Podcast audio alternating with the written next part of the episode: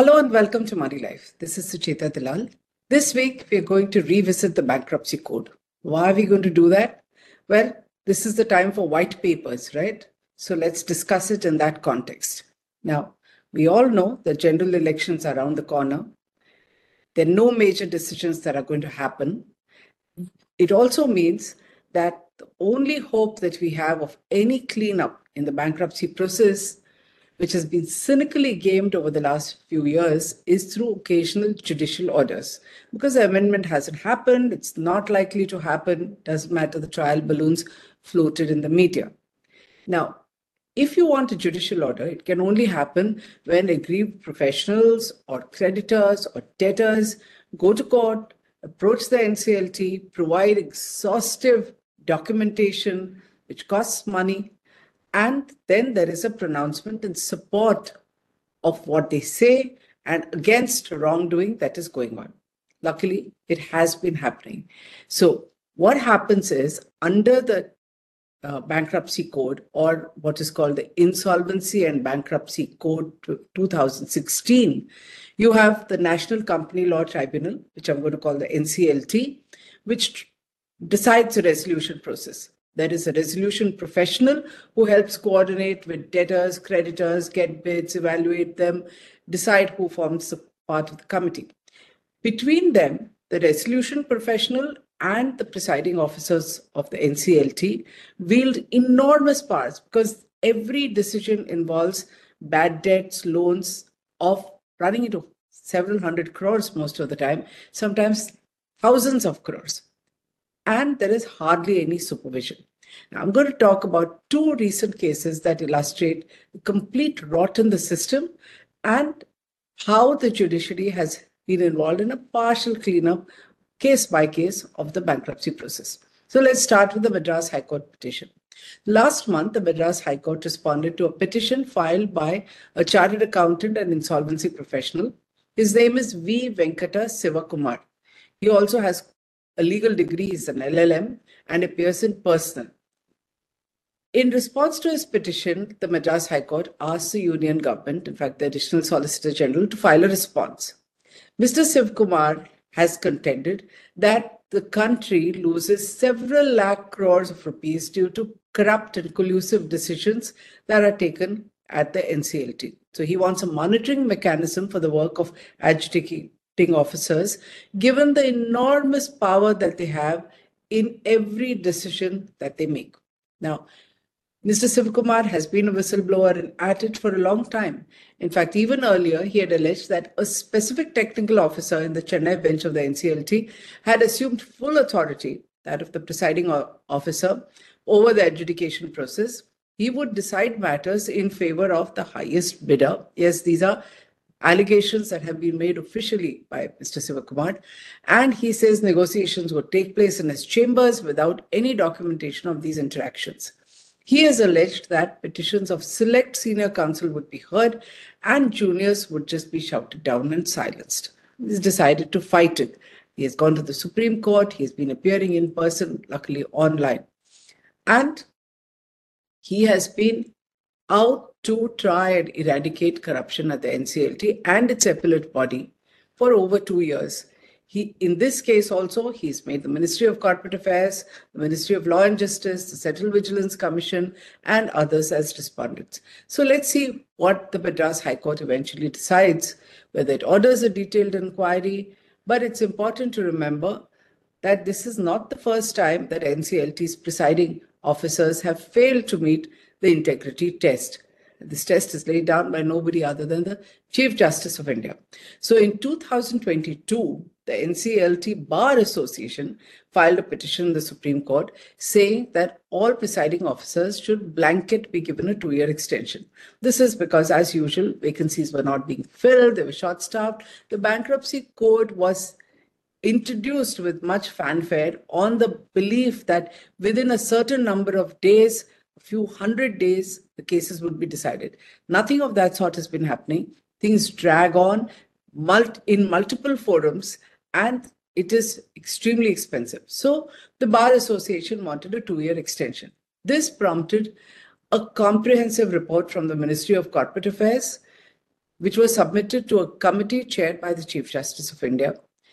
The MCA, which is the Ministry of Corporate Affairs, had taken inputs from litigants, from government agencies, and this report is not public, but based on it, the CJI established four parameters for considering who is eligible for extension.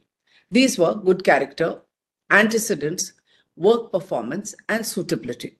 The outcome of this was that 15 out of 23 members were disqualified for an extension. We don't know the report, it ought to be in public, but it tells you what was going on and the kind of rot there is in the system. So, this is one case, the Madras High Court. Now I'm talking about the NCLT Ahmedabad and the decision that it took on 20th February. The case was Punjab National Bank and others versus Alpha India Properties and others. This is the Ahmedabad bench of the NCLT. This case exposes a shocking manner in which one RP, the resolution professional, can game everything from the composition of the committee of creditors. In this case, what did he do? So there were 20 creditors who were related parties connected with each other. He admitted them all as creditors, even though they were not eligible to be called financial creditors. Only financial creditors under the law can be part of the committee of creditors. Depending on the money owed to them, they get a share of the voting and decision. So the COC finally decides. So there are bids that are called by the resolution professional. He evaluates them, and then the COC decides who ought to get the company. The best price, of course, is a big consideration, but there are others also, which is that they should continue running the company, uh, preserve value, maybe keep the employees on. All these matter, and the COC takes the final decision. So look at what happens here. Ranged on one side are three large public sector banks. We would think they're very powerful. They are Punjab National Bank, Bank of India, and United Commercial Bank. On the other hand, this is all in the list of creditors are 20 entities related to Alpha India Properties. And there is a resolution professional, RENCET, who's playing on their side. The case pertains to the bankruptcy proceedings invoked in KG Corporation in November 2022. Disgracefully, the resolution professional ignored all facts and data that had been filed requests made by banks. Banks are pointing out that these are related parties, they cannot be on the COC. He's ignored all that. And he allowed them, all 20 together, with claims of over 1,200 crores to be falsely introduced in the Committee of Creditors. What did this do? It reduced the bank's voting share to 32.45 and gave this combined lot a share of 67.55%. Naturally, they decided. And they, in fact, decided the outcome of the resolution with a 75.09 majority vote. There's a lot to go into over there as well. Who else sided with them? But let's ignore that for the moment. Under the bankruptcy law, like I said, this decision would have been carried, but for the fact that Punjab National Bank and others went to the NCLT with the litigation and objected to it. They presented exhaustive data, linkages, charts, which are all there in the order. So those of you who want to look at the order, look at it. They had to prove connections between every single entity as well as their cross connections.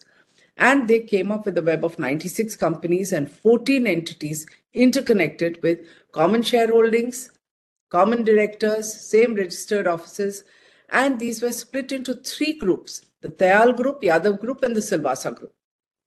All this had to be proved by creditors against another creditor.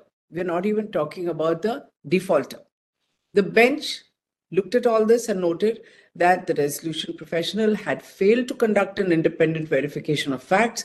He had also ignored shareholding patterns that were reported to the ministry officially, and he did this despite objections from the PSBs. Now, after examining all these, uh, the data and a lot of legal precedents on lifting the corporate veil to see who is the real owner behind these entities.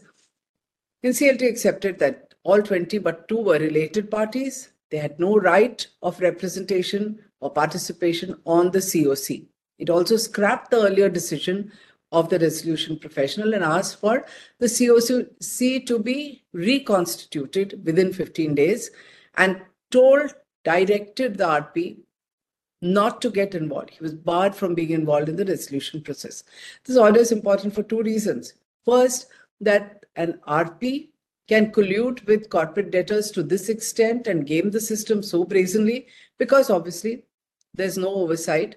And in spite of objections raised not by just some private entity or little firm, it is by three public sector banks, large public sector banks that report directly to the finance minister. And yet the RP was so confident that he could get away with it.